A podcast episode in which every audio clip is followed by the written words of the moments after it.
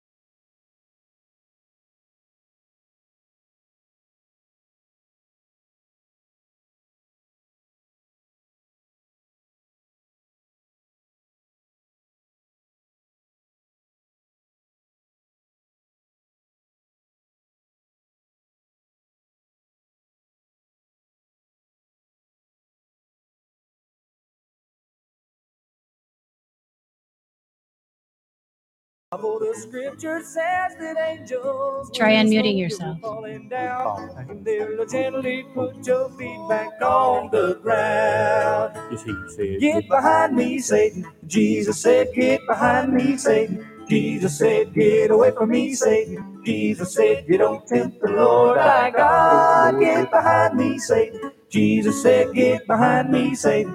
Jesus said, Get away from me, Satan.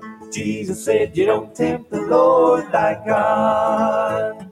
Ooh. Then the devil he took Jesus to a mountaintop to show all the cities and the nations and the kingdoms here below. And the devil he told Jesus, You can have all that you see if you will just bow down and worship me. He said. Get behind me, Satan. Jesus said, Get behind me, Satan. Jesus said, Get away from me, Satan. Jesus said, You don't tempt the Lord thy God. Get behind me, Satan. Jesus said, Get behind me, Satan. Jesus said, Get away from me, Satan. Jesus said,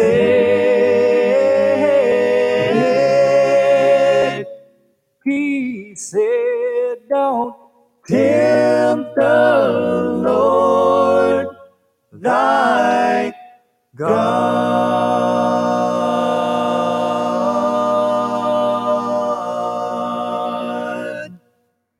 Hello and welcome, everyone.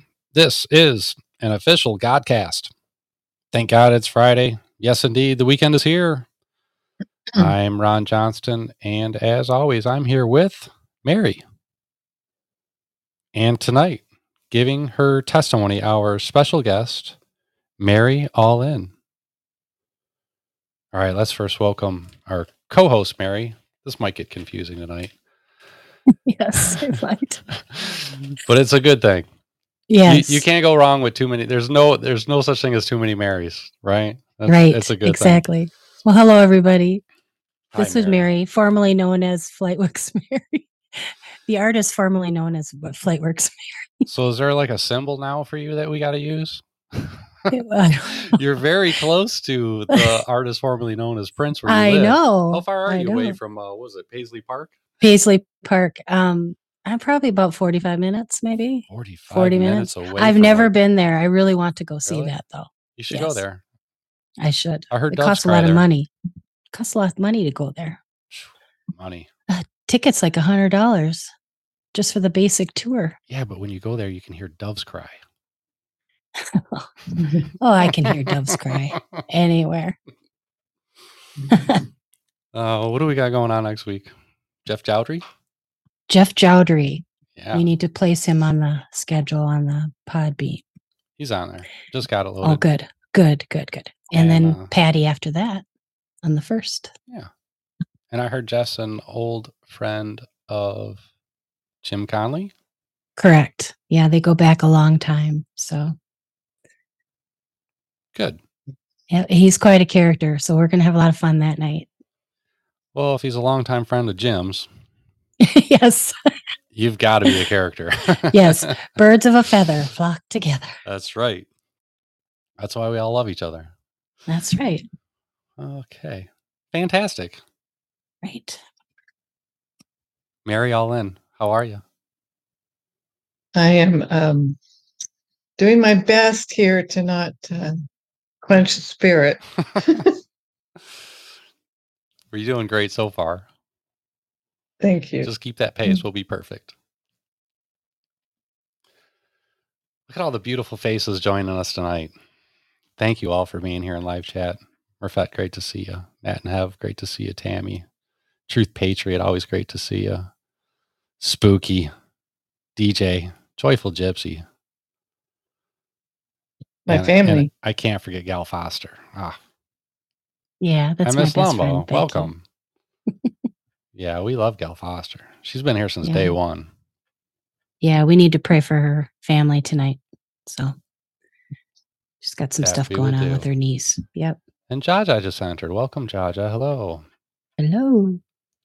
Wonderful. Yeah, Mary, your family's all here. We're all here to root you on. And we can't wait to hear what God has done in your life. We just can't wait. We love it. It's it's been so long since last Friday. I wish every day was Friday. I know, right? Well, before we get started, the spray, shall we? Sounds good. All right. Hey, Mila's here. Hi, Mila. Love you, girl. Great to see you. All right, let's pray. Uh, everybody who's with me here, please bow your heads. Dear Heavenly Father, um, with Thanksgiving here, it reminds me of just how thankful I am. Lord, thank you for today. Thank you for the Godcast, this ministry, these friends and family. We all have so much to be thankful for. I know life gets rough at times, but we still have so many blessings to be thankful for, Lord. Thank you for each and every one of them. We ask that you can just please open our minds and our hearts for this message, this testimony that we're all about to hear. I thank you, Lord, for blessing us with Mary tonight. Uh, we know she will bless each and every one of us with her testimony. Thank you for that, Lord. And as always, we ask for salvation for anyone listening who's not saved. And Lord, Mm. just know that everything that we do here tonight is is only to honor and glorify you. It's the only reason. It's the only reason why we're here, Lord. In Jesus Christ's name we pray. Amen. Amen. Amen. Thank you, Ron. Oh, pleasure's mine. Truth Patriot needs some days off. He must be working hard. That poor guy. So, uh, for anyone who's with us in chat, listening, if you have a prayer request, please tag Mary.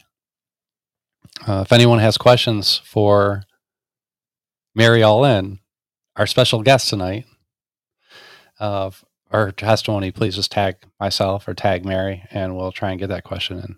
You don't mind us interrupting you, do you, Mary? So, Oh, no, not at all. Okay. Please. yeah, if we have questions, and even if there's some questions we want to save to the end or interrupt, we'll we'll, um, we'll, we'll do that. Uh, Mary, co-host Mary. yes. uh, anything you'd like to add before we get started? Um, no, but I did actually. I wanted to um, just kind of remind myself that you know we had this prayer jar with the people that we're uh, praying for, specific people for salvation that people had asked. And so tonight, when we pray, uh, I'm going to try to remember to. I want to say their names out loud yes. before we pray for that. So And then um, you want to you want to direct people to where they can add names to that. yes, they can find it. There's a post on our Telegram page for this is an official Godcast. That is a post by Ben Bland, who is someone that the Godcast follows. or you can follow it, or you can find it on the Facebook page. Forgot this is an official Godcast, and just state their name, and we'll we'll put them in the prayer jar. Or you could send us an email. Just tell us their name.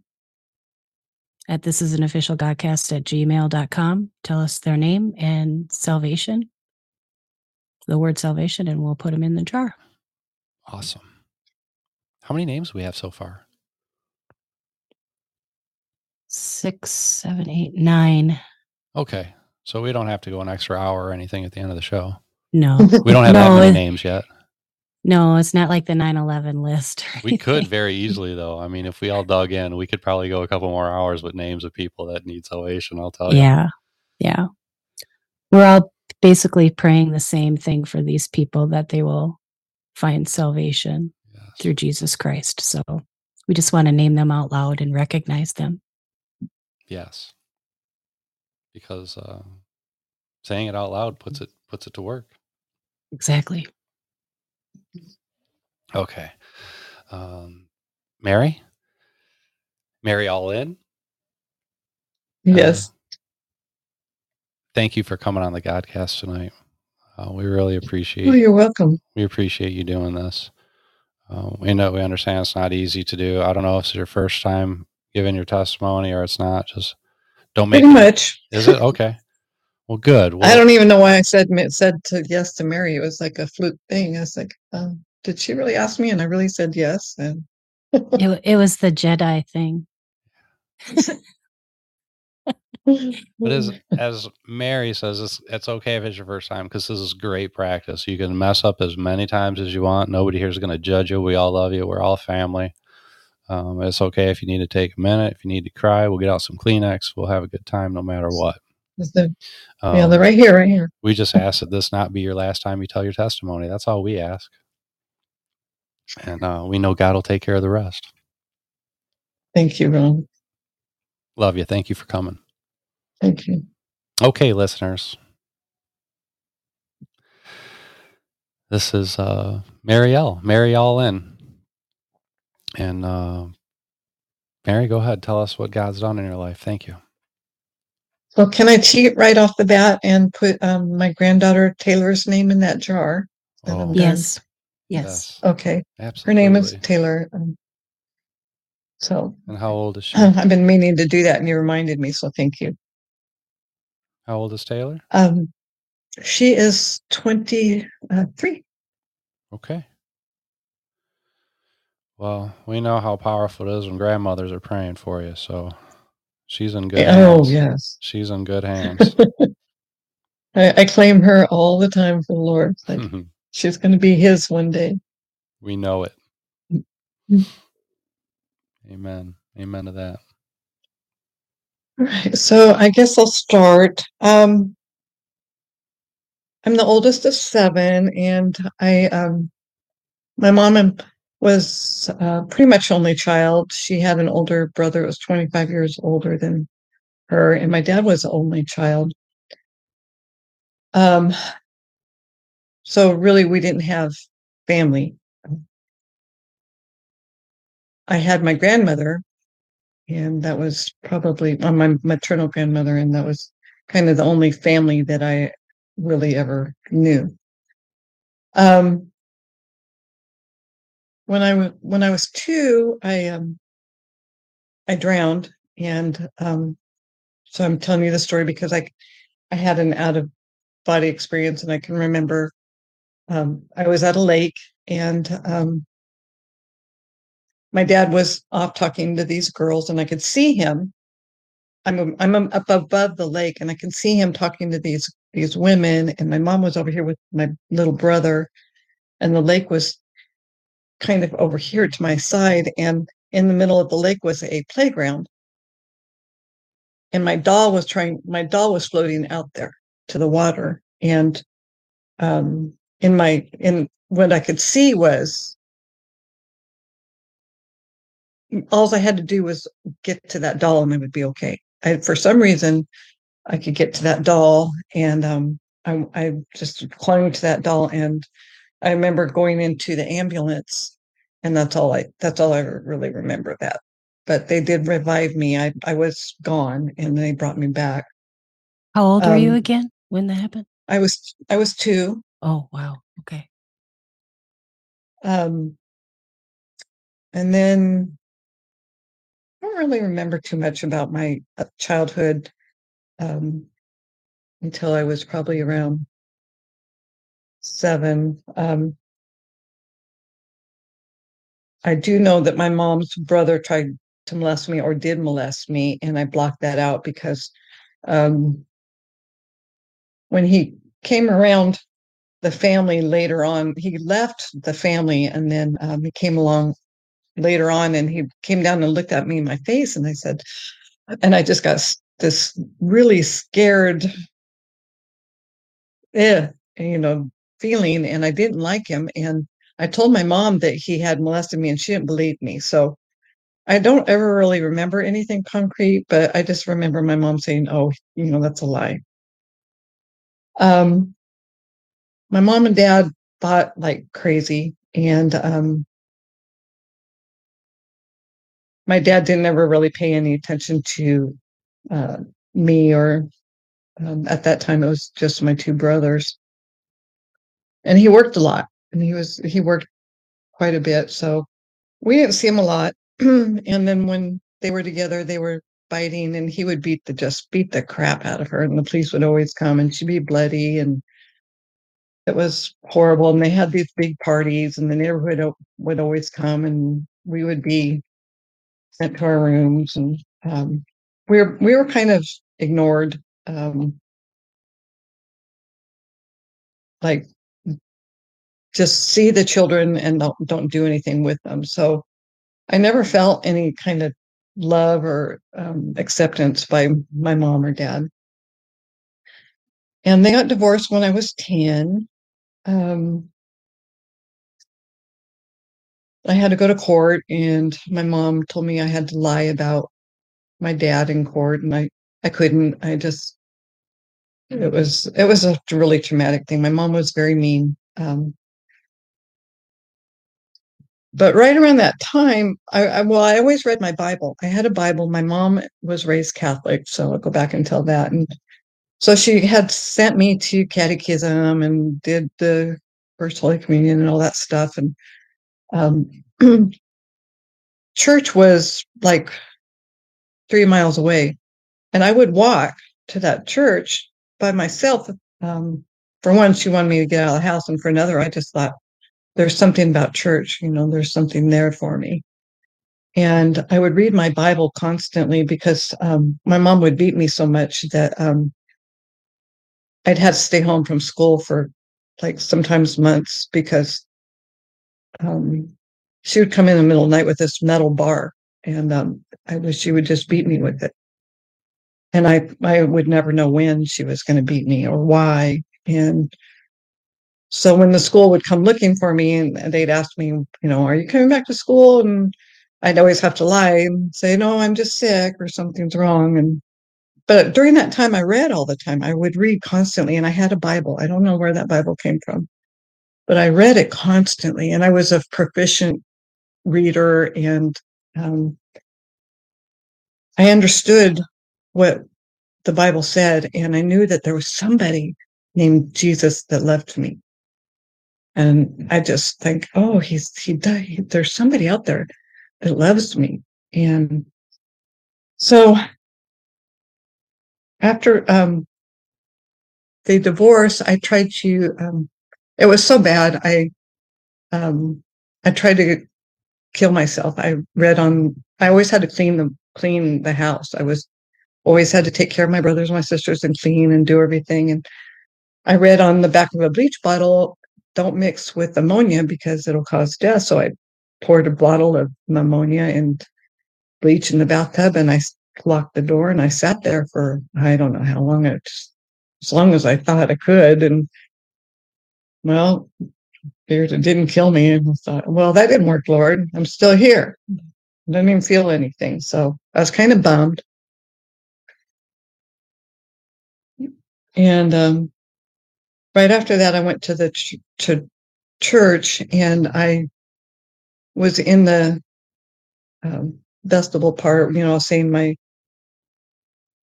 sins to the Father, and and right in the middle of it, I I had my rosary in my left hand, and I'm saying my my sins, and I said,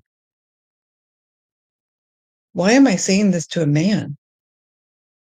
The Bible doesn't ever say anything about saying this to a man, and I'm just a little girl. And I and I tell him, I said, I'm not talking to you anymore, and I leave.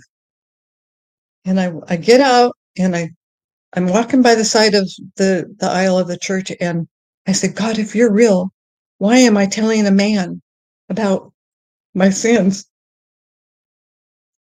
How old were you at the God time? I was 10, Okay. And God just said, Bam, he said, the whole church filled with gold. I am not kidding. And he said, Mary, I fell on my knees. I could not stand. I could not see anything but gold in the whole church. And he told me in a, voice, he goes, put, put that rosary down. Don't ever come back here again. I am your father. And I go, wow, there is somebody that loves me. He talked to me. He told me he loved me. And I was like, oh gosh, I'm so excited. I, God's real. God's so real. And I walked home and I was on cloud nine. I mean, I was just like, I, I remember walking home that day and it was like the best day of my life. and I went home and I told my mom, guess what? I'm never going back to that church again. I thought I was getting the crap beat out of me.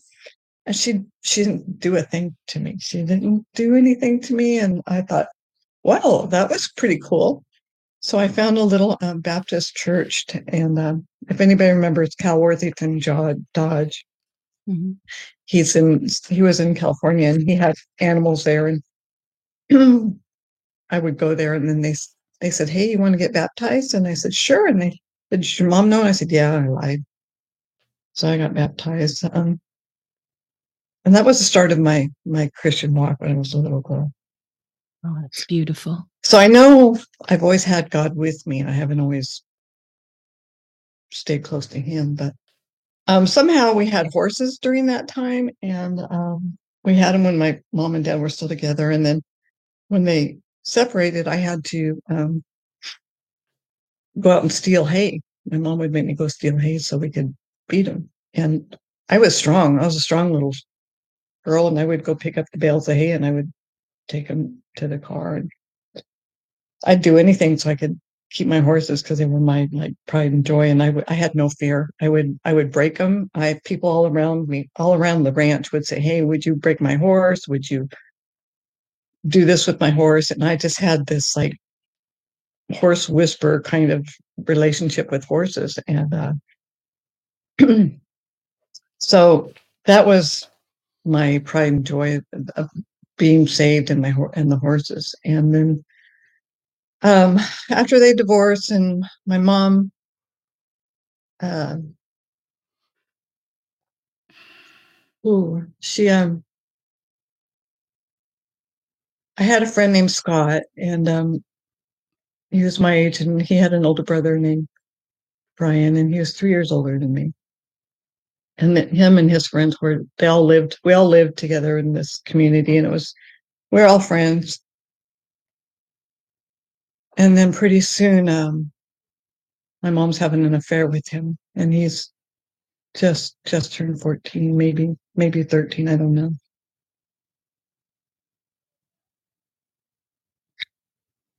And she's having all kinds of parties and she's having all kinds of orgies and she's drinking and she's doing drugs and she, she given me marijuana and I didn't like it. I thought, oh, I don't, I don't really think I like this. I don't want to smoke it. So I never had an affinity of to drugs or anything. and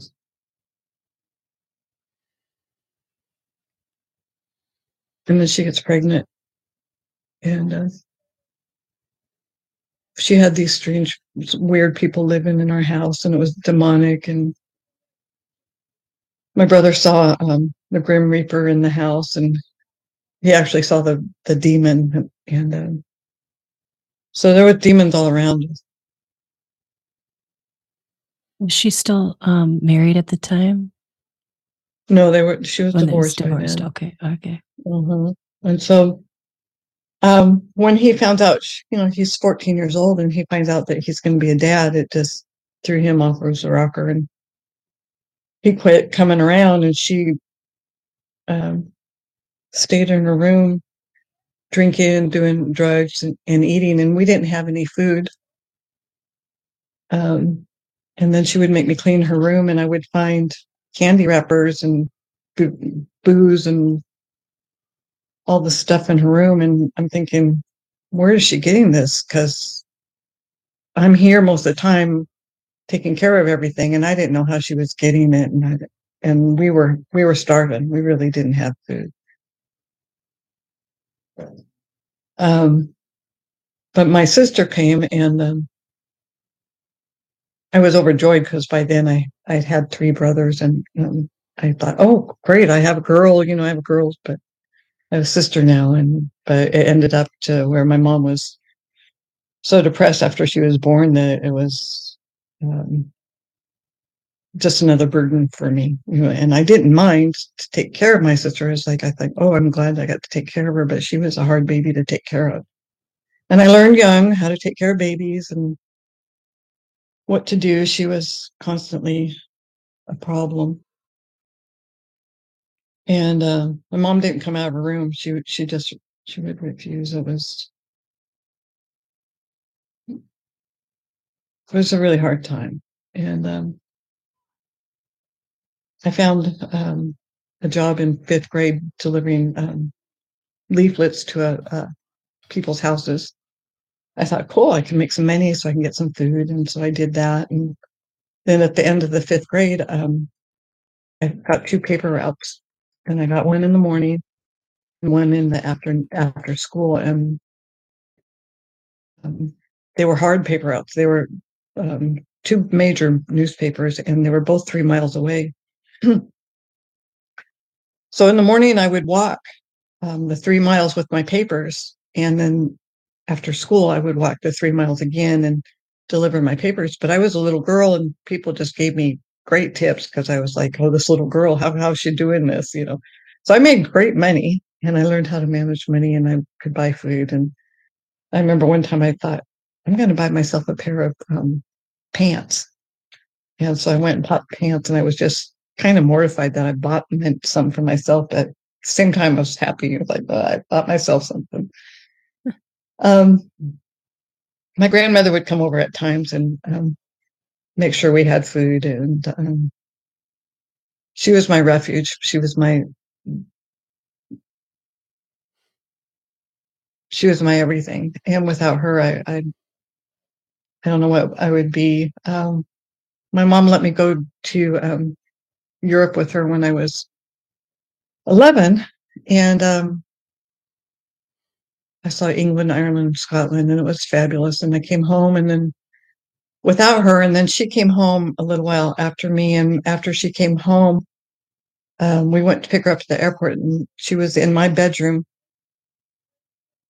and um, I knew something was wrong with her. I, we just had this connection. I ran into the bedroom, and she, I said, "She's not doing good, mom. You need to take her to the hospital." She goes, "Oh, she's just fine. Leave her alone." Well, she was having a um, a heart attack, and um, by the time my mom got her to the hospital, she had a heart attack and a stroke, and that just devastated me too because I was like, my grandma that uh, you know I had was never going to be the same again. I'm sorry. And uh, so I, I tried to like show my mom that I loved her still. And I think, what if I just love her? And I felt, you know, and she would just hit me or slap me and beat me. And I was like, because the Bible said, honor your parents. And so I would always try to say, okay, well, how do I honor her? How I just show her I love her. Um, don't talk back. Don't do anything. Do what you're told and try to take care of the house. And I thought, okay, that's what I'm supposed to do, Lord. You know, I'm supposed to honor her. So when they tried to put me up in um, school because they said I was gifted, I went, oh, I'm not gifted. Hmm, I'm not anything special because who would who would believe in me, right? So I, I said, I'm not going there. I'm not I'm not going to do that. And I, it was interesting after that I always had to kind of try at school because I told myself I was stupid. No matter what somebody said to me, I was like, "Oh, I'm not. I'm not anybody. I'm not anything." but I still loved school. School was still my my passion. And um, after she, after my mom kind of quit with that boy, then she um, met an, a new guy, and uh, she finally met him. She goes, "Well, look, Mary, aren't you glad I'm not in my room anymore? I'm I'm out doing things. I met a new guy." I said, "Oh, great, mom. At least you're out and you're looking happier and so good." She goes, Well, do you want us to get married? And I said, No, I don't. She goes, Okay, I, will do what you say, Mary. We won't get married. And, and then she sneaks off. She would leave us for days on end, and and I would never know she went. And found out she left one time, and she would she got married to him.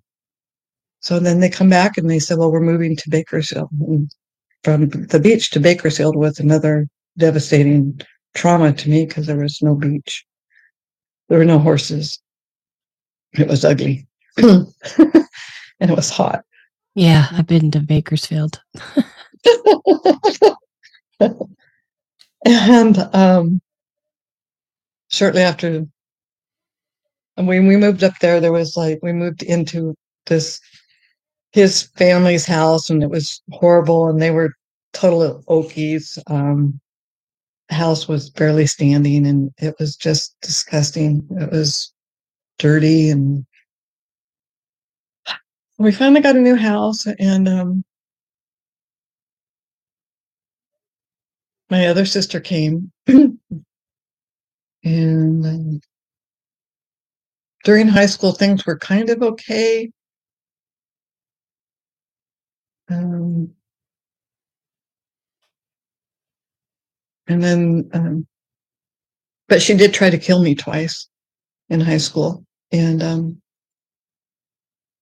Oh, her wow. husband um, yeah and she she would have killed me if he didn't stop her um, and she she would just talk to me about how much she hated me and i don't know why and um, Were there other siblings in the house at this time? yeah there was six of us then yeah six of us then and um so she burned all my my pictures and like like she didn't want me to exist or anything right? So then we moved across um, town and she had another baby. That was my younger sis my youngest sister and i'm 18 years older than her um then i met um i didn't date it in school because i was like mm, i had one boyfriend and i just thought i was too busy and, and who would want to date me? I'm i got a i got a family that's screwed up and i don't even know what's wrong you know what's wrong with me. Nobody likes me. My, my family hates me so um so i met this guy named james and he was nice enough to me and i um, i was working three jobs and i was going to school and make you know making sure my brothers and sisters had food and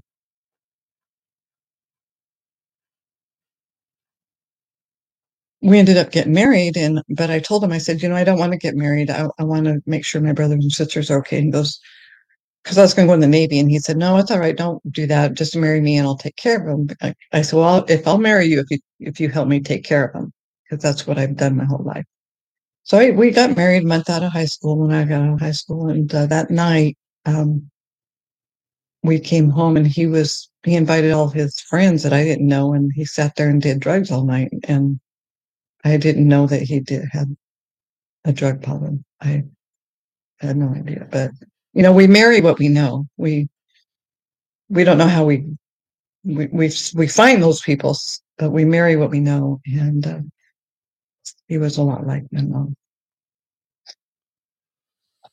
So um, I had gotten a we had had had sex, and I had gotten an abortion right before we got married, and, and my mom had gotten abortions, and you know, I, and I just kick myself all the time because um, you know if I if somebody would have told me the truth about life and then what matters and all that stuff and counseled me, I wouldn't have done that. Um, so then when I got pregnant this with my daughter, I was I cried the whole time. I think, oh God, I'm going to be just like my mom. I would read my Bible constantly and cry and cry, and I was. And my, my whole my whole family moved in with us because they had nowhere else to live, and my mom and everybody in, in our two little bedroom house, and it was just a constant taking care of them, me taking care of them, me taking care of my husband, and um, him drinking and doing drugs and partying and staying gone. He always worked. He was always a good provider, and he always worked. So I was I was very happy about that. And we moved across town because I thought, you know, I got to get away from his idiot friends, and we did. And um, I got sick right after that, and I uh, was at um, went to the hospital, and um, they didn't know what was wrong with me, and I was in there for like three months, and they um, said, "Well, here, you need to go home because we don't know else what's wrong with you." And I said, "Okay." So, I, but by then I had weighed like seventy pounds. I was hardly a, hardly alive, and I went back to the hospital that day, and they they said, "Well, we still don't know what's wrong with you, but." I found a surgeon that said, I'll just start operating on you from the top to the bottom of your stomach and then see what's wrong with you. So he did. And I woke up and he said, I can't believe you're still alive. Um, I've never seen this happen before. And my appendix had burst three months before that. And I had lived through all of that. So God kept me alive again. And I um, got better from that. And things kind of got better. We evened out a little bit. Um, I kept telling them, you know, I'm I'm going to find a church. I'm going to I have to go to church. I have to find a church and I didn't know what to do and what kind of church to find or anything and never had any direction and, and so um, I found a um, pastor um, from um, Calvary and um, I come home and I tell my Can you hear me? Oh yes. Um, and Yes. I um, Yep, yep. tell my husband, you know, that um, I found this pastor and he goes, What's his name? And I said, Kenny. And he goes, Oh, I, I went to school with him. I said, Well, that was a God thing. So you're going to go to church with me. So he started going to church with me and he ended up getting saved. Um, but it was just beginning of the journey for him to um, go through a really long journey of, of finding himself. So we were married 25 years. And then during that time, um, he would beat me constantly. Um, my first pregnancy, he he beat me um, in my stomach, and um, I started bleeding, and I couldn't believe that he was going to do that, or he did that. And I left him for a little while, but um, I went back, and I would get beat for I you know just anything, um, you know, kind of like just kind of same kind of stuff my mom would do, and. But I kept thinking, you know, if I just try hard enough, if I'm just good enough, and I make sure that we go to church, and we we seek God, everything's going to be okay. Everything's going to be okay. Isn't that what church says? You know what God says? Just go to church and follow me. It's going to be okay. And so I put my rose-colored glasses on, and I did, and I found that church, and and they all had rose-colored glasses on. I figured after them, but I didn't see that at the time. I didn't see that we're missing out on who Jesus really is, right? Mhm. and what he's really done for us because they don't take you they didn't take us deep in there they didn't show us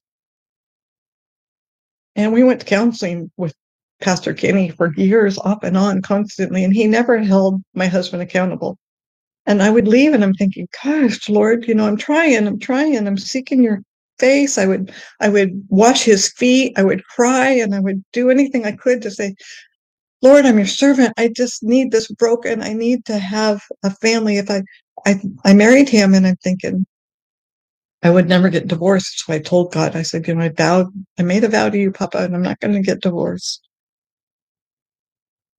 And I tried my best to honor that no matter what. So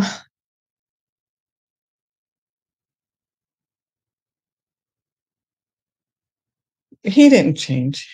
My, my husband didn't. He, he just, and he, I was never allowed to be funny. I was never allowed to be mean. I was never allowed to be anything but take care of me, take care of the family, make sure we all look good, and did my role. And I had gotten really sick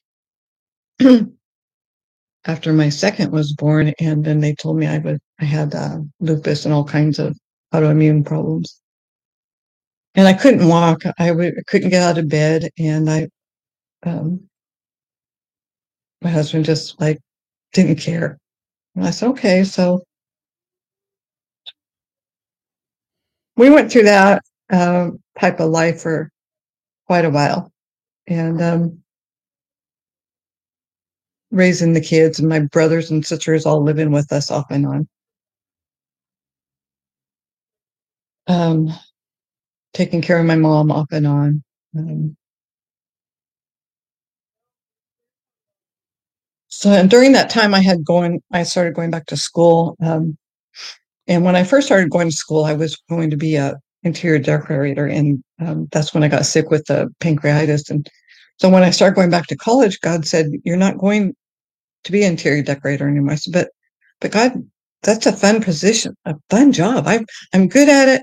I really want to do that." And He said, "No, you're not going to do that." And I said, "Well, what am I going to do then?"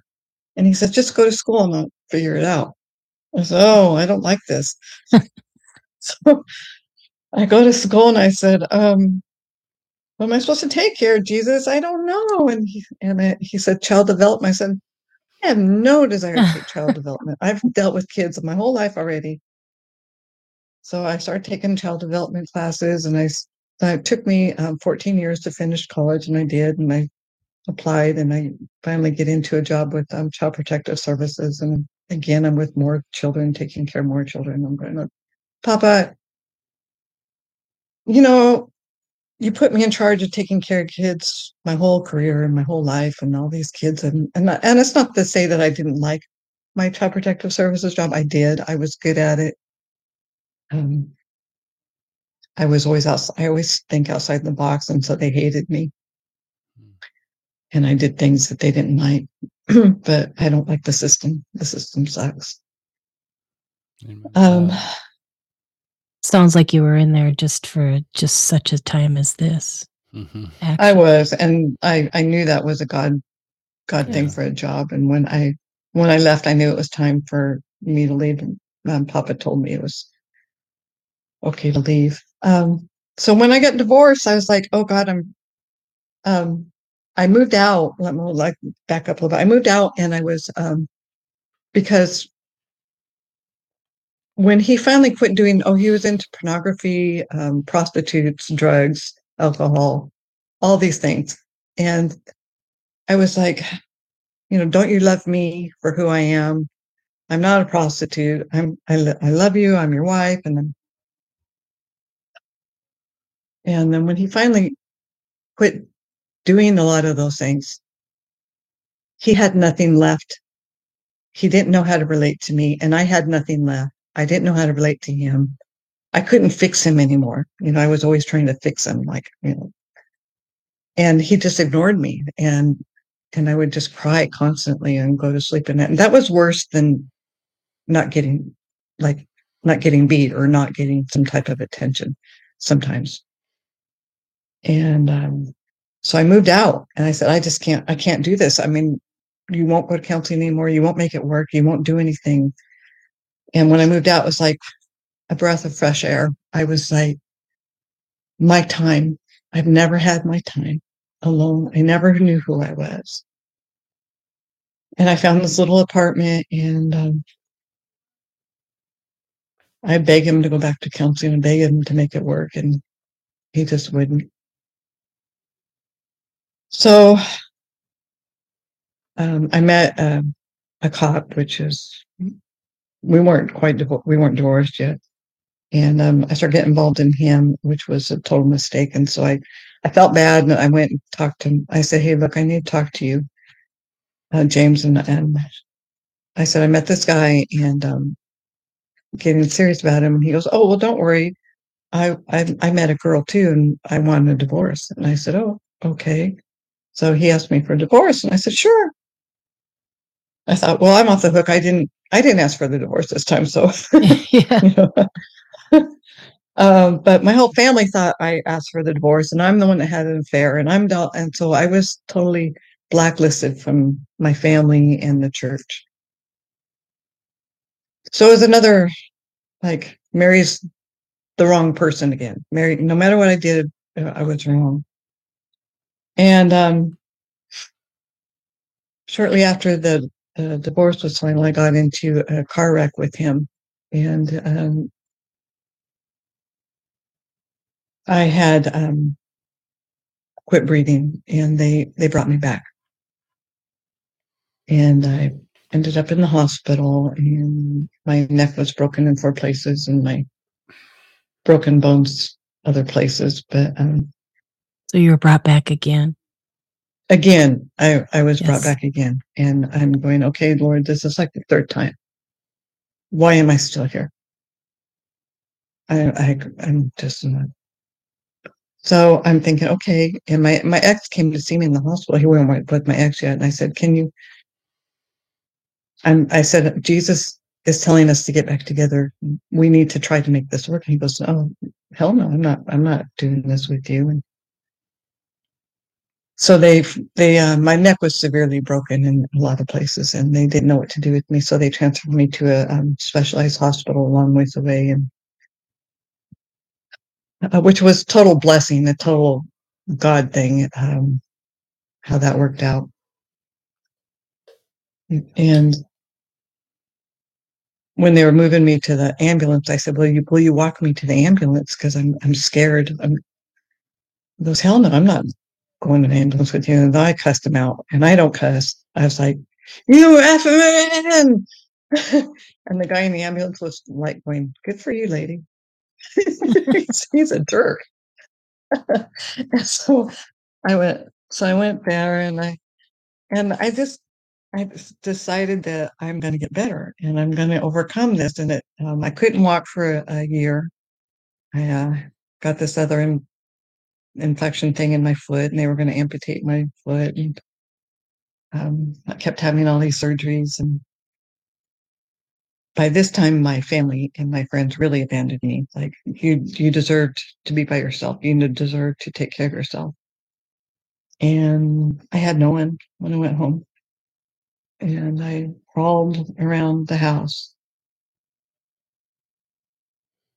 What's the timeline at this point with you? Like how what like how long ago was this or this was in 2002 okay. All right. so um i i had no one and my daughter came by and she stayed well she was getting ready to move out and um she beat me up really bad I, and sh i had to hide from her and um, wait for her to go to sleep and lock myself in the bathroom and she was just everybody was angry at me like i ruined their lives Your daughter? This was your daughter? my daughter did. She was just Oh, took out this anger out on me, and I had like, I uh, she was a sweet girl, and i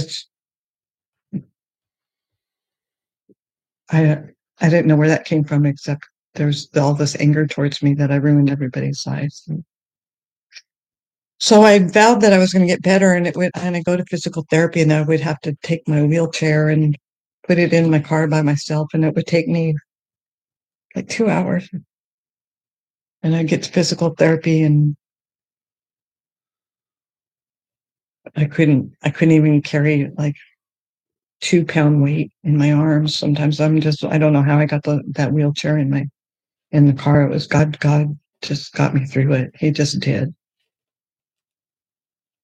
He's, he's amazing. He really is. Um, so I go back to work about a year later. By, by, the, by that time, I'm still in the wheelchair. And I, go, I went back to work in a wheelchair. And um, going to my, the doctors and they said, well, you know, with and I I started getting depression, depressed, and uh, with my autoimmune problems and this stuff, and my doctor was begging me, a couple of them, just get on disability. You're never going to be better, Mary. You're going to have all these problems. Get on disability. And I said, no, I'm I'm Speaking not giving death, in. speaking death. I'm not going to give in. Yeah. I don't care what you say. I'm going to get better. So I'd fight. And I thought, and I said, Jesus, you're going to get me better. And I stayed with that idiot Kofoff Anon, and on, and he was a real narcissist. And I learned what a real narcissist was. And I, but by then I was so entrenched with thinking I loved him. Um, and that if I just loved more this time, if I just loved more and better this time, I would, I would be okay. He would be okay. And, um, I had to come to the realization that that's not going to happen. So I got super depressed and I cried constantly. Um, I tried to kill myself like a couple of times with some pills and exhaust pipe and stuff, and it didn't work. And I say, okay, Lord, I'm still here. And um, in that time, there was it was hard to find help. My church didn't want to help me. I um,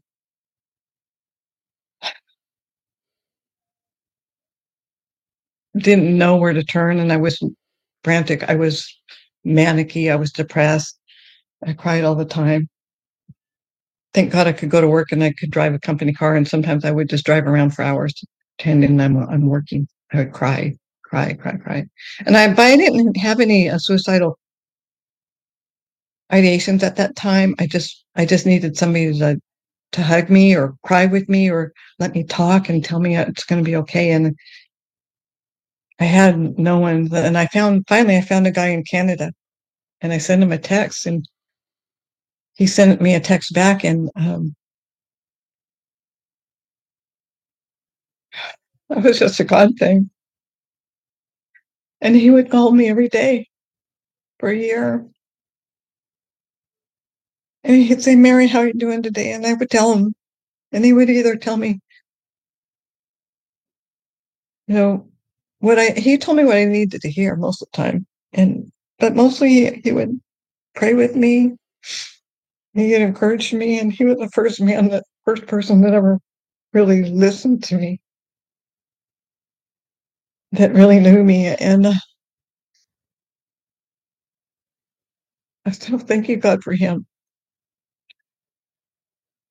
And then one day he's I was so depressed and he said, Okay, you need to stop this, Mary. And I go, I can't, I can't. And he, I was mad and I'm mad. And he goes, Yeah, you can. You better start changing your attitude, changing your mind, and start dwelling on these the things that God wants you to dwell on. And I said, Like what? And I'm mad at him. I'm just furious. Whatever is worthy, whatever is pure, whatever is lovely, whatever is think, uh, dwell, think of these things. Yes. I Oh, oh, and it hit me. I'm not trying to think of those things. I'm so entrenched in my own pity, my own crying, my own everything that I'm I'm not trying to dwell on any of that. and I would hit the walls. I would scream at God and I would cuss at him and I'd yell at him and I'd say, Why did you leave me here? Why did you leave me here? I'm here again and I don't want to be here. And you left me here, Papa.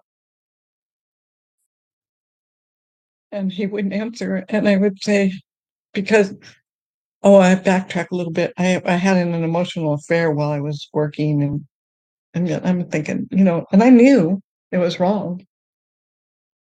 And somebody told me, well, when you do all that stuff and turn your back on God, there's no going back. He's not going to forgive you. He's not going to, you're not going to have that intimacy back. And I would say, okay, well, that left me too.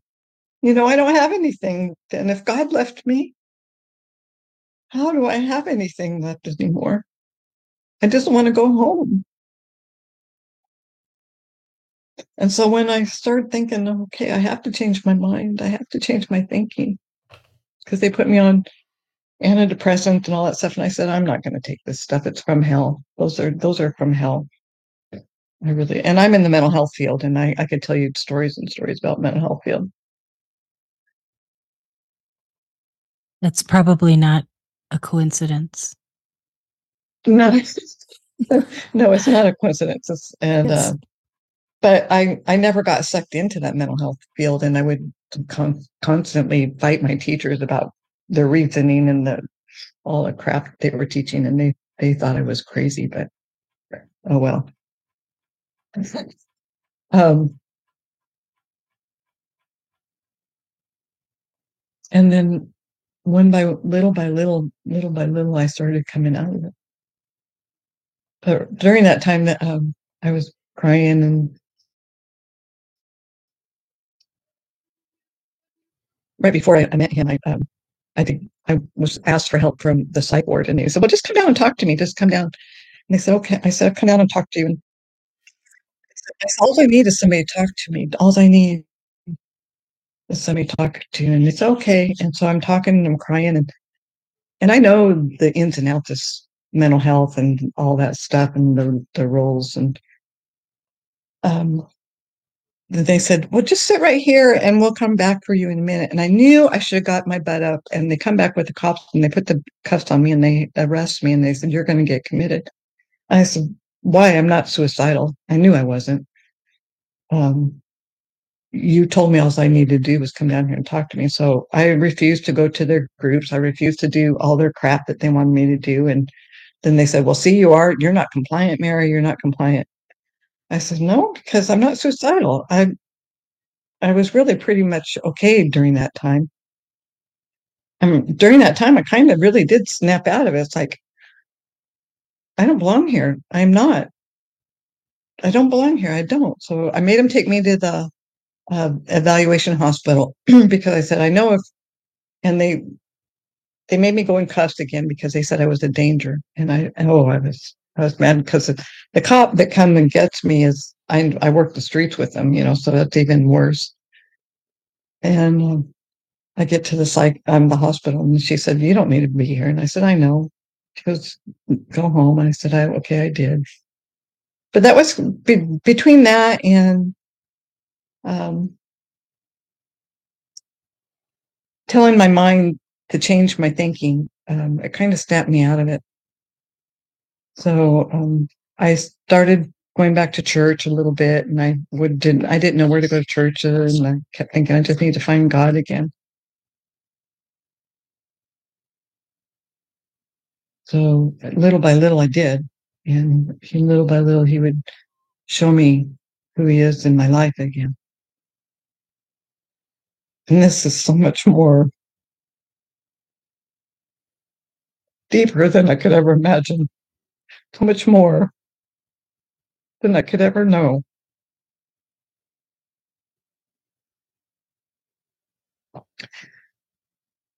He's um, showing you who you are right, and who through who he is. right. And I, I've learned that I'm really loved. And I, uh,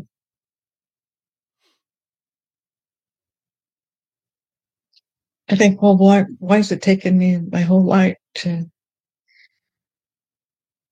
get here? I don't know, but um, I've had um, health problems throughout this still, and I was told um, a couple years ago I probably had um, liver cancer or cirrhosis of the liver, and I, I had been pretty sick, and I'm still sick off and on at times. But I don't like holistic. I mean, I don't like conventional medicine, and um, there's a big story about that. But um, Papa told me don't go back to a regular doctor. Stay away. Go to holistic medicine. So I have. I've been doing pretty pretty good, and um, my mom died recently. Um, and that was probably one of the most traumatic things to go through I've ever gone through. Um, not because she was dying. I mean, she she she took the jabs and she knew that they were killing her. And I said, "Mom, why'd you do that?" And she said, "The doctor told me to." I said, "Mom, I, I've been telling you how bad those things, those are for you." And she goes, "I know, but they're killing me, Mary." And I said, "Okay."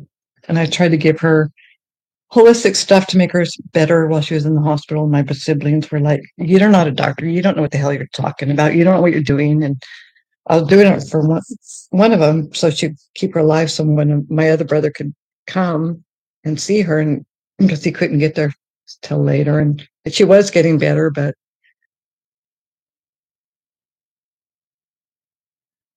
um, all my brothers and sisters were just like meaner than crap to me, and uh,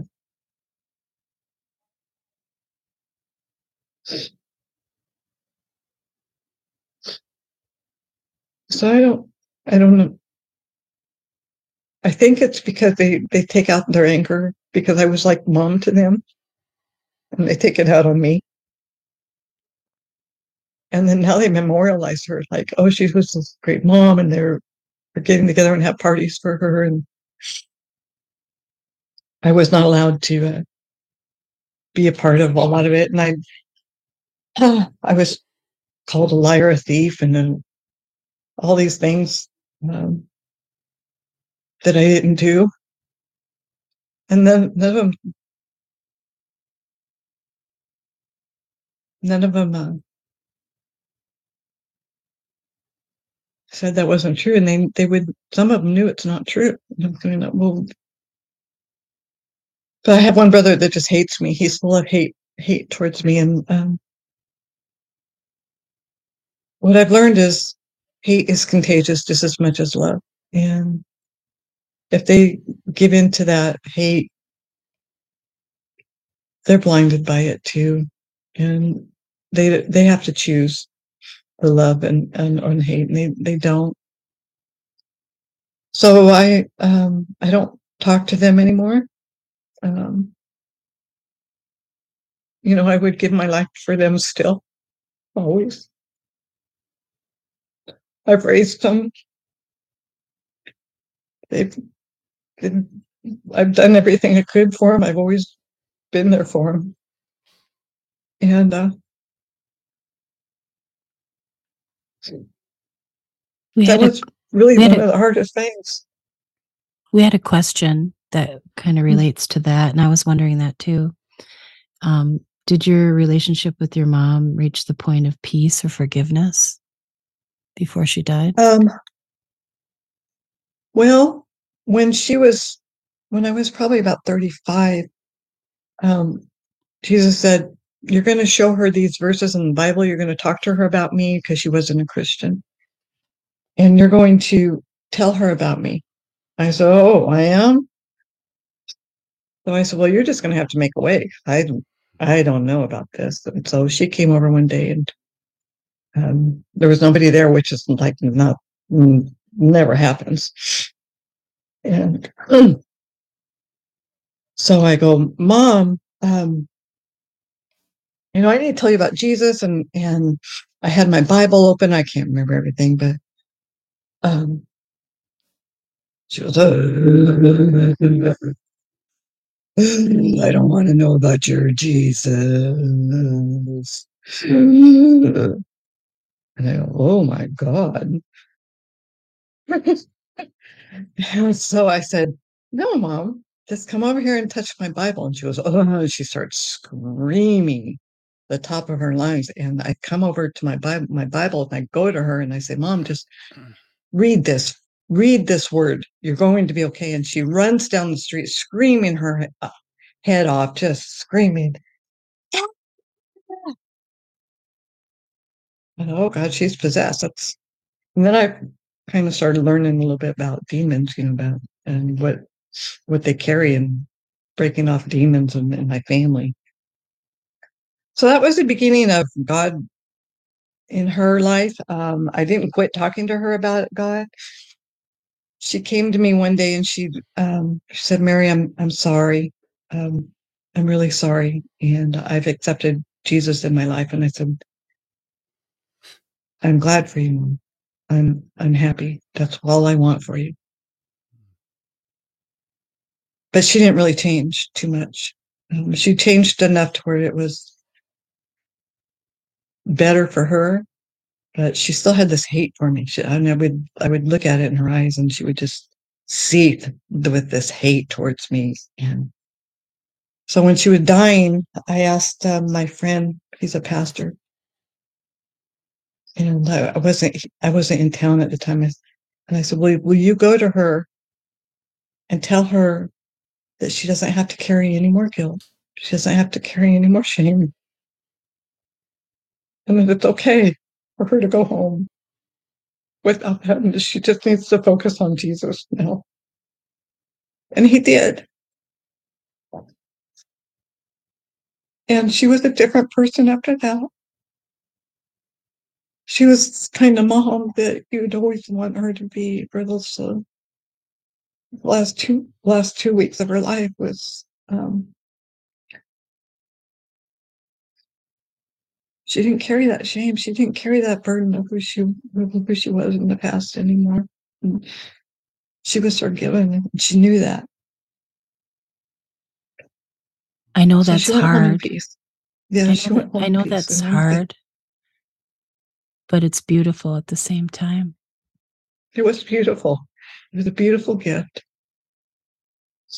And um, I knew she was going to die that night, that she died. And so I let my sister stay with her, my two my sisters, and because they're they're totally more screwed up, and I mean they were screwed up. And and I said, you, I said I'm going to let you stay here because there's only going to be two of us here. And I said, but you have to realize being with her and, and when she, when she dies is a gift. And they were looking at me like uh, I'm crazy. And I said, no, this is a gift to you to be here to watch this and let her go in peace. And so that's what happened. And um, so that was her her going home story. And I'm I'm I'm thankful. I have no reservations about her life or anything. I don't I don't have any qualms about what she did to me. I totally had forgiven her years ago. Um, I hadn't had nightmares every night for years and years um, that she was going to hurt me still. And I had asked Jesus to get rid of them. And um, I knew that night when he did, I knew I was never going to have another one. And I, I never have. So um, she was, she went home in peace. And I'm, to me, that was the biggest gift to my life to let her go, to see her go home in peace. And then, um, and then I didn't have any family, and I met, uh, I met my family here.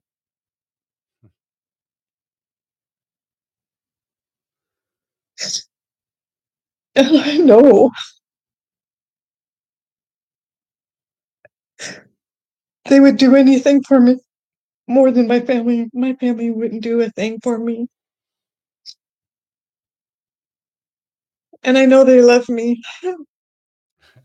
And the intimacy and the love is like you know, God shut the door, uh, door shut, and I don't think God shut it. But he opens more for me than I could ever imagine. He's he's beyond wonderful. And so when my my mom died and I got really sick, and I told him that I, my pastor told him, told me I, you need to tell him that you have liver cancer, and I said, no, I don't want to tell him. He said, yeah, you need to tell. Him. Well, they thought I was lying. They don't treat me. It's like, oh yeah, right. You're just fine, Mary, because you know I've always been okay. I always make sure I'm okay with them, and yeah, they didn't check about me. They didn't do anything. And uh, but I find ironic that I was telling myself because the last time I um, tried to ki- kill myself, I knew that was the very last time, and that was like around 2003 or something like two, 2023 or uh, 2003, and I knew that was going to be the very last time. And I knew Jesus is, and I said, okay, I had taken pills and um, I just thought, oh, I'm going to sleep this time. It's going to work. I'm, I can feel myself going off. And then bam, I'm wide awake. And I woke up and I went, damn it, Jesus. I'm still here. and I said, okay, I get it. I get it. I get it. I get it. I'm not going to do that again. And I haven't never had another desire to do that. But when they, when my family did that to me, I'm going, okay, well, when I'm dead, because if I have cirrhosis liver or liver cancer, they're going to know that I'm okay. They're going to, when I'm dead, they're going to see this. When I'm dead, so I still had this, this mentality of suicide. Mm-hmm. And I, I had to hit myself over the head like a couple weeks ago or a couple months ago. It's like, why do you say that to yourself, Mary? Why don't you just choose life? And stop that. So I've changed my mentality again. And Papa said, choose life, Mary, get healed. Yes. Choose life. I love you. And that's the road I'm on. That's my story. It's beautiful. You know, when I met you, I met you in Yuba City, and Yes. we were both uh, helping out on the on the barbecue line, and we were slicing bread. And what struck me is that you have such a servant's heart, and what you shared tonight just reiterates all those things as far as you serving others and you had asked um, a few times i noticed in your story that you had said if i just did this or if i just did that or if i if i like even just now when you were saying if i if if i was dead or if i you know like the scenarios in your mind of what you could do to change a situation. And i'm i just i want to encourage you and just remind you and you already know this god has stressed this in your life i have no doubt that he is he's the one that changes things and he's the one that transforms. And it's so beautiful that you have been able to see this. And you know what? It's taken your whole life but sometimes that doesn't happen for people in their entirety of their life. Yeah. and so it is a beautiful thing. There's so many notes i took of what you were talking about because those of you that know my story we we can relate a lot on a few levels. And i also remember you stating that to me when i shared my story that how much yours related and that I wanted you to know that I've been praying for you ever since that conversation. And I'm so happy that you came on here to share this. Thank you, sister. Um, there's a there's more that but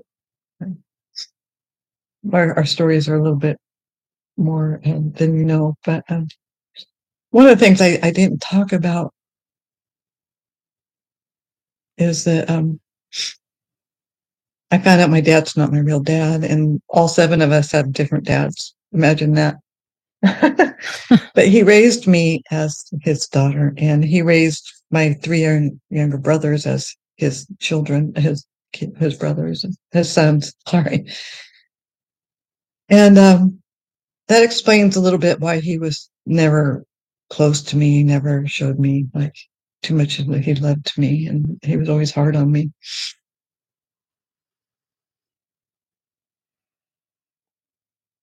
So when I learned that he wasn't my dad, and I always kind of knew that in my head anyway, I always, you know, you know. And I don't look anything like him anyway. And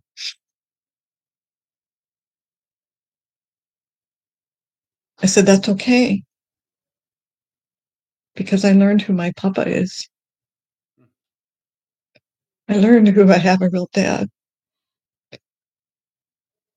that loves me. And the man that I call dad, I give him all kudos and I love him as much as any I could love any dad now because he calls me his daughter and he loves me.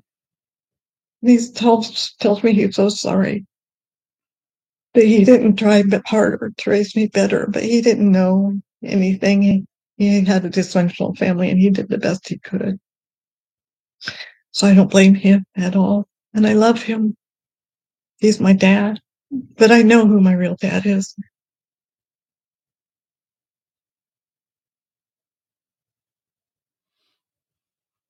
And praise God for that. Awesome. Mary, I'd love to share with you uh, a couple things that were said in chat. Uh, this is from DJ Shaw. And she said, My sister. She said, Mary, you're such a beautiful woman. I'm so sorry you went through this. You are the bright light in the darkness. God bless you, and I am blessed to be your sister. And Kitty to Karen, she says, You're such a strong and gentle person. God has blessed you with tenacity and a warm and loving personality. May the Holy Spirit continue to carry you. In Jesus' name I pray, amen. And Mary, I could not count the times that somebody commented, Mary, we love you. so many times here. So you uh you have a family right here, Mary. You're correct. I do. that. You are I'm blessed beyond measure, and I thank them every day, and I pray for them every day. And like, I know I can't like see you guys in person all the time, but to see Mary's face again, it's like, oh, it brings me such joy. Me too, sister. One other thing that struck me too when you were talking about your job that you had uh, a couple times, um, where you had mentioned that maybe you were uh, maybe a, more of a rebel in some people's eyes, like they couldn't, you know, you like stuck stood up for things and and they didn't like you very much because of this or that. But also wanted to remind you of you have you may never know at this side of heaven, even if it was one person that you touched during that time. That was your mission to be there. So it was. thank you. People, Thank you for people- doing that. People, um, I had to, um, I had to take an early retirement or get fired, and it was devastating to me. I just, but I knew God was telling me it's time to leave, and I could have, I probably could have fought it and stayed, but God said, "Leave, Mary." I said, but this is what I know. This is what I'm good at. This is what I, I help. I'm outside of the box. I'll do whatever it takes to make sure that I can do what the, the right thing for these kids and these families. I will. And so after that happened, um, I started going to this church and I had three people come up to me and they say, Hey, do you know me? And I said, No. Well, you were my social worker, and I got to tell you that without you, it would I could I couldn't have made it. And it's like,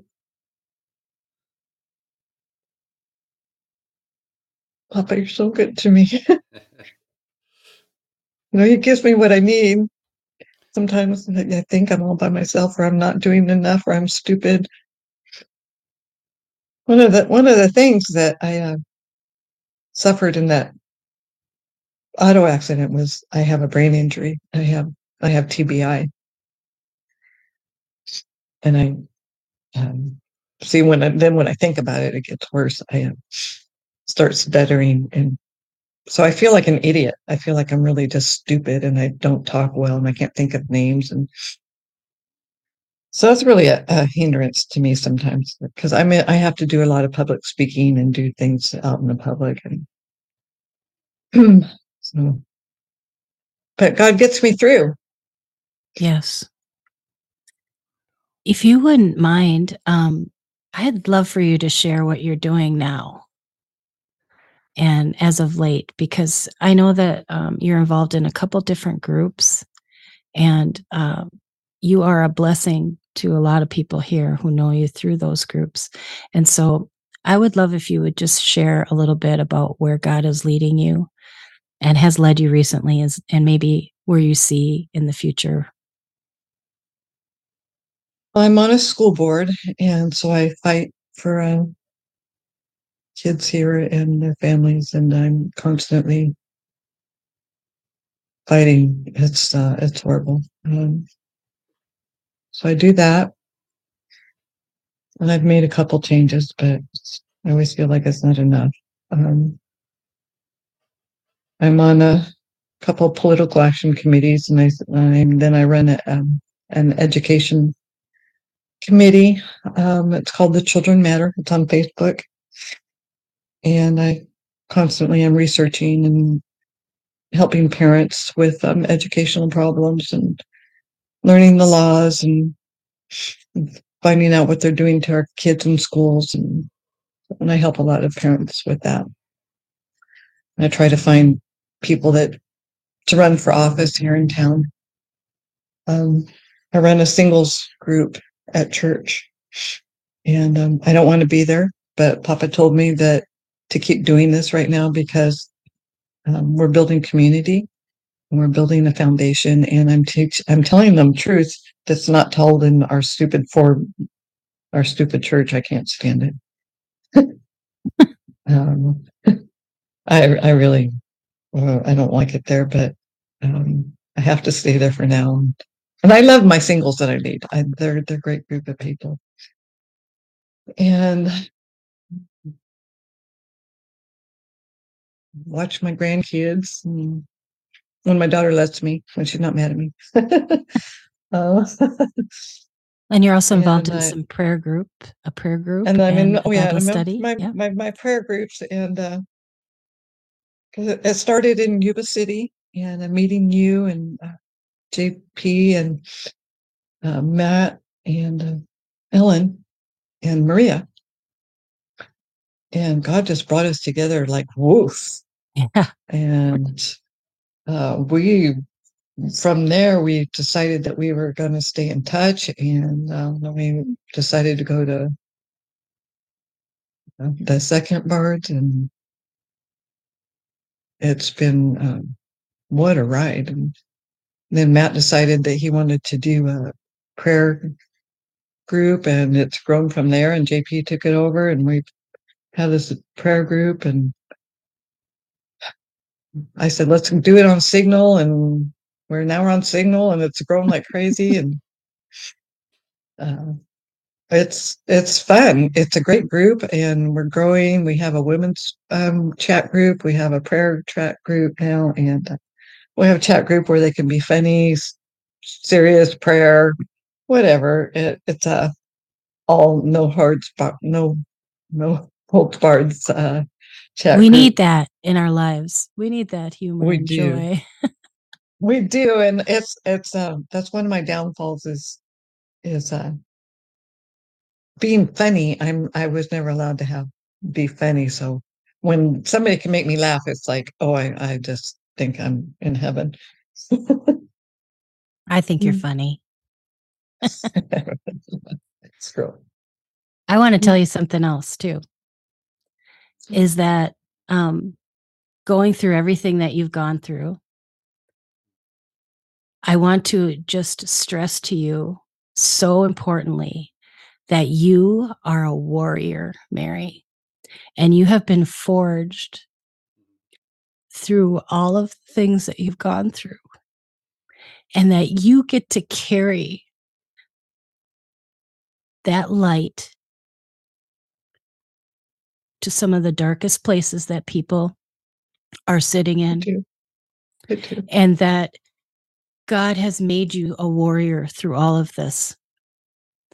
Yes. and that be honored girl be honored for all the struggle that you went through because it's it's developed you to be a warrior. And you get to carry the light and not everybody does. So that's that's an honor and a gift. Just like you spoke of being a gift to be there when your mom died. To see that beautiful transition. You are a gift because of what you went through. Amen to that.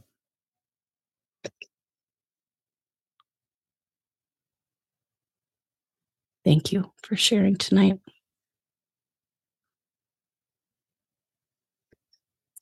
So it wasn't as hard as I thought. Yeah. It's a little freeing, isn't it? Uh, yeah, I'll be able to sleep tonight. Yeah. Yeah. Hmm. It's certainly incredible everything that you've been through. Uh, all the death and near death experiences that you're brought back from, the suicide attempts, uh, and everything that you've went through. It's it's amazing. I love the pursuit. He was after you the whole time, and He was. He never left me. and he was he never left you he was never letting go uh-uh that's uh i love that in the story. I love the pursuit. Man do i love the pursuit. I love hearing it because that's god's love. And uh for those that are listening if if you're not saved and and uh you're noticing that pursuit with you he loves you too. He did.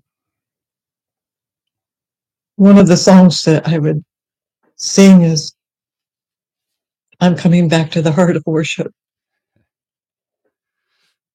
And it's all about you, Jesus. I'm sorry for the things that I've made it, but it's all about you, Jesus. And I would sing that over and over and over again.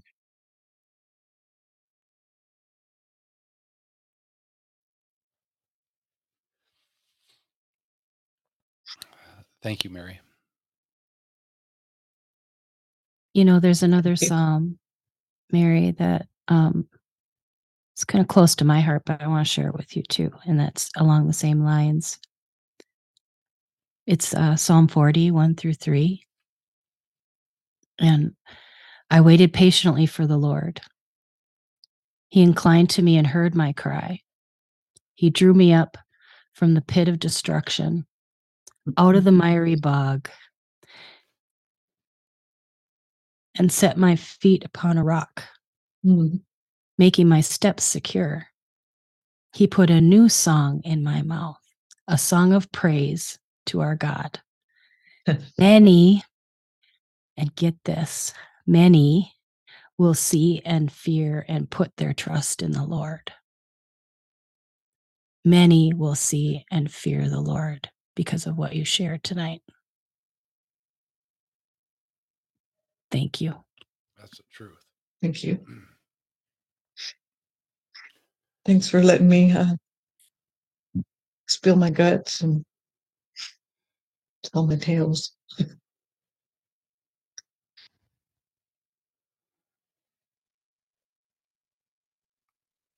Oh, thank you, Mary. Thank you for being here. That was awesome. You got me right here in the feels.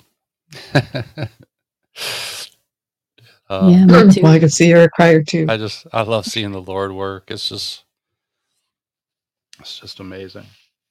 Um, I remember when he was pursuing me. There was times there was a time where I stopped and I just asked why. uh, no great prize here, Lord. You know why? That I, you know, I, I, I just didn't understand it. Didn't make sense back then. Just had to be a little patient and uh, it's making a little bit more sense now, and I'm sure it'll like make a lot more sense in years to come. Yeah, you're I'm, young. I'm glad I opened up and just said yes, Amen. and uh, I want to encourage more people out there to just say yes.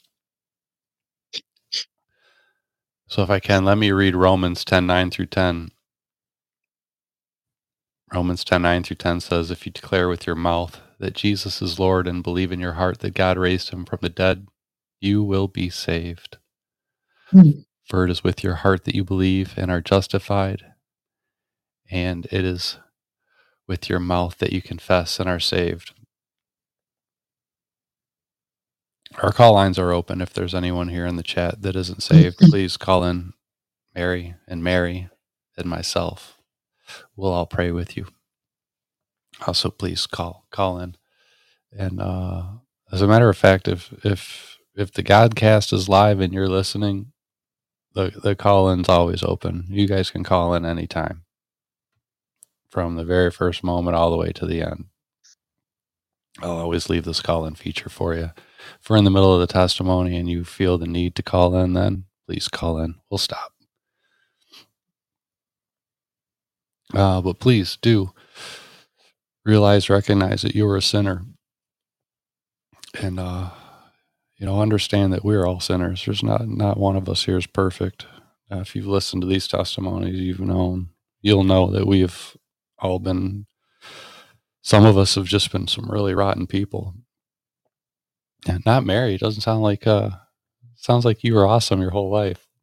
Oh, what a what a great what a great sibling you were. Uh, it's it's a shame that your your siblings don't see that, and I'm I'm going to pray that they will one day. It's so nice that your mother come around. That had to be one of the greatest highlights. And I wish that for everyone. I wish salvation for everyone. And uh, also, Mary, it's really impressed on what you're doing now.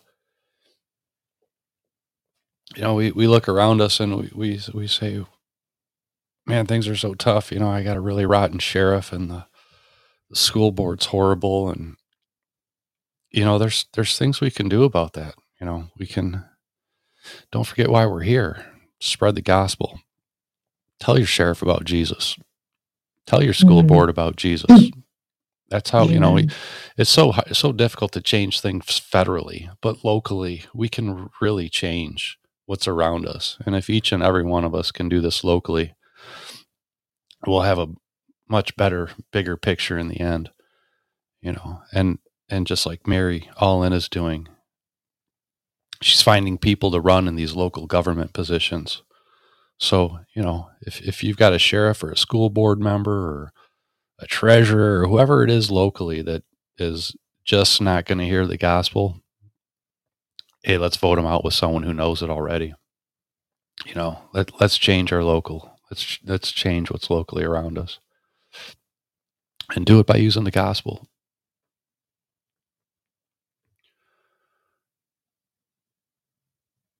If you're not saved and you're unsure of the words, uh, if I could please direct you to our Telegram page where you can find our prayer of surrender. And if I could, I'd like to read that now as well. And if you're listening, you're not saved, you, you just repeat this. Just repeat what I'm saying here now. Dear God, I come before you today with a humble heart and surrender my life to you. I believe that Jesus Christ was born free of sin, died on the cross as a payment for my own sin, and rose three days later. I believe in your gift of salvation and eternal life because of the sacrifice of Jesus Christ. God, today I repent and turn from my old way of life. Today I ask for new life through Jesus Christ and the power of the Holy Spirit.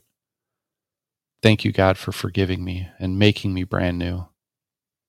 In Jesus' name, amen. And don't forget, you can always reach out to us.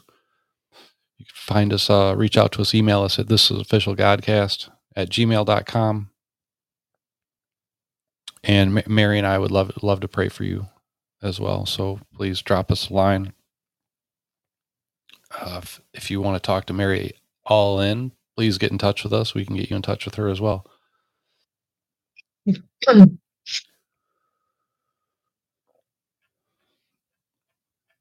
Well, thanks, the guy. Thanks again, guys. Thanks for your guidance and your love and your support. Thank you, Mary. Thank you. And thanks to all my family out there. yeah. It was a joy having you on. And like Ron said, it's been just a flurry of hearts and Yeah. love, and um, you are loved. Mhm. Mhm. Yeah, you can Awesome. certainly tell when we got a B dad doing a testimony just based on the live chat. Uh, a lot of love in this family here.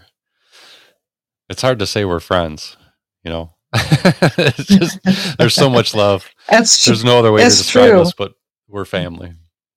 That's true. Uh, Mary, you want to close us out? Yeah, I'd love to. Anything else that we're missing before we do?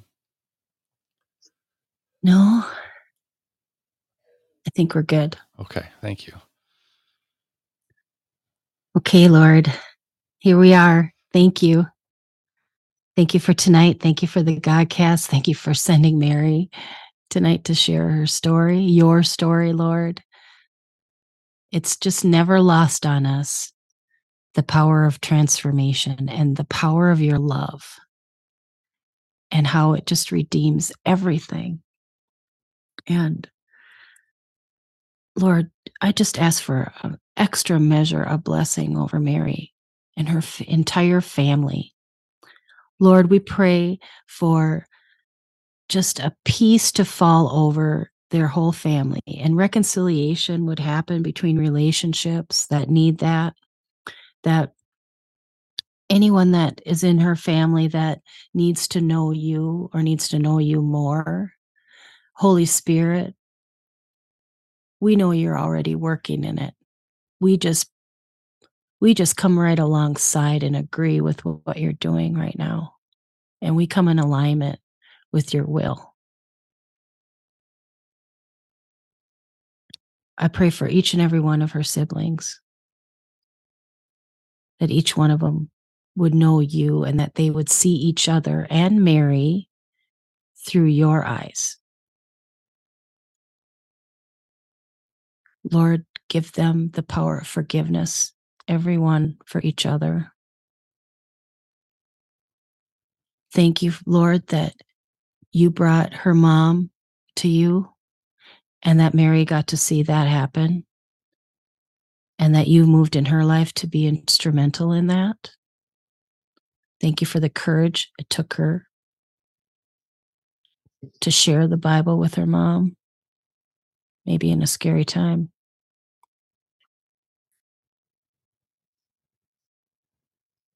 Bless the work that she's doing now and that you've already aligned in the future. You've already, you, you're directing her steps. I have no doubt that Mary sees that. So, Lord, I, I ask for just a joy to fall over Mary in those steps, that everywhere she would go, she would just know that you're right there carrying her, Lord. And that she would feel your presence. Thank you for everyone that she's touched already. Thank you for those that she will touch through this and in the future of her work. And bless all those school boards. And we just pray your will to just come along in alignment with that and just give Mary strength to keep going. And Lord, I also want to, um, I didn't see too many prayer requests tonight that were specific, but I do want to pray for Connie C. Klein. She had a rough day, she said, and I don't know if she talked about what that rough day was, but you know, Lord. And so we pray a peace over Connie right now. We thank you for Connie. We thank you for the love that you sh- shine over her. We thank you for all the interactions that you always seem to impress upon her to encourage other people. So, Lord, we ask for encouragement for her right now and that her day would end well with the joy of the Lord is her strength, Amen. for her to remember that the joy of the Lord is her strength. Thank you for Connie. Thank you that she's so faithful. And Lord, I also want to pray by name all these people that are in our jar, Lord. In our jar because they need to know you. They need salvation. And they have Mhm. people that love them so much that they want that for them. And so we're going to name them by name right now, Lord. We have Taylor, Leah J. and Arena, James, Sarah, Sean, Caleb, and Patrick. And you know every single one of these people, obviously, Lord. You know the dates that we've written on these little pieces of paper, the dates we started praying for them.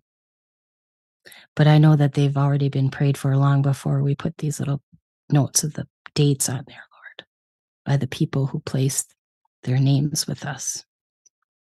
So thank you for their faithfulness. Thank you for the perseverance that all of these people that know these people personally are still continuing to pray for their salvation. And Lord, we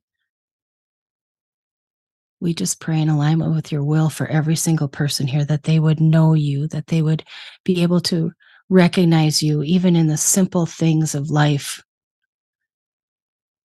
Holy Spirit, you know each one of these people and what it what it will take for them to hear you, to have open eyes and ears. So we pray for that to happen. We pray for people to come up alongside them, that your workers already out in the field that have tilled the soil for all of these people, that they would just be energized and they would be strengthened and they would be bold and that they would approach them in a way that you can only, that you only know. You know the triggers for people. You know what will open their hearts and their minds. So we're confident in that, Lord. And we'll keep praying for these people week after week, and we'll keep adding names, Lord, and we'll just keep praying for them by name because it's so important to speak it out. And so, in the name of Jesus, we reject anything from the enemy that would be coming against any one of these people that would prevent them from going into God's arms. In the name of Jesus, your will be done in it, Lord. And we lift all this up to you, Lord, with confidence, because we know you're at work. And man, we are so we are so honored that we get to be a part of it Mm. and we get to carry that light. Thank you, Jesus. Amen. In your precious name, amen. Amen.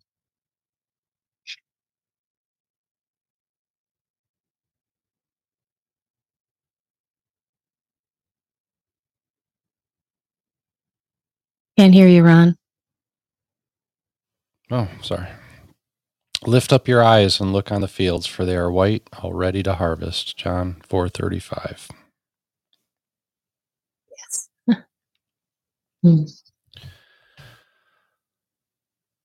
Okay, thank you so much, everybody, for joining us tonight. We appreciate you being here with us. We appreciate you supporting us. We love you. Thank you. Don't send money, send prayers. And uh, we will see you next week. Right here, See 7 p.m. week. Eastern Time on Podbean. Yep. My dearest Thank you. friends, let us not forget we are here for one reason and one reason only, and that is to spread the gospel of our Lord and Savior Jesus Christ. So please find that person that you love that does not know him and tell him your testimony. Do it today. Tomorrow could be too late. That's right. Love you. Good night. Mary, this song is for you. Okay. This is just for you tonight. Stick around till after the song. We'll talk with you. Okay.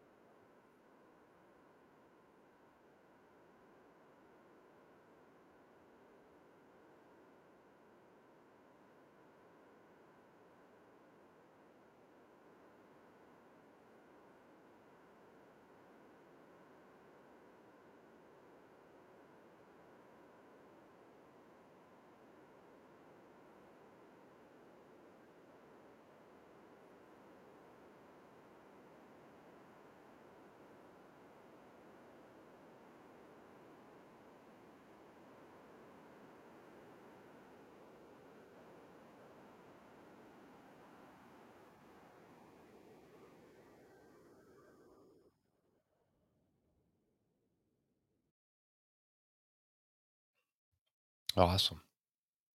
Good choice, Yeah. Mary. I'm not sure why they couldn't hear it in the in the Podbean chat, but I did post it in the on the Telegram page. So it's it's I will carry you by Ellie Holcomb, and Okay. y- I'm glad that you were able to hear it, Mary. Thank you. Yeah. So if you want to listen to that, you can just go to our Telegram and Okay. catch it. Well, that's a good song. He does carry me. Yes. All right. Thank we'll you. see you guys all next week. Thank you for joining us once again. Godcast out. Yeah. Nice to meet you, Ron. Bye, sis. Bye. Love you guys.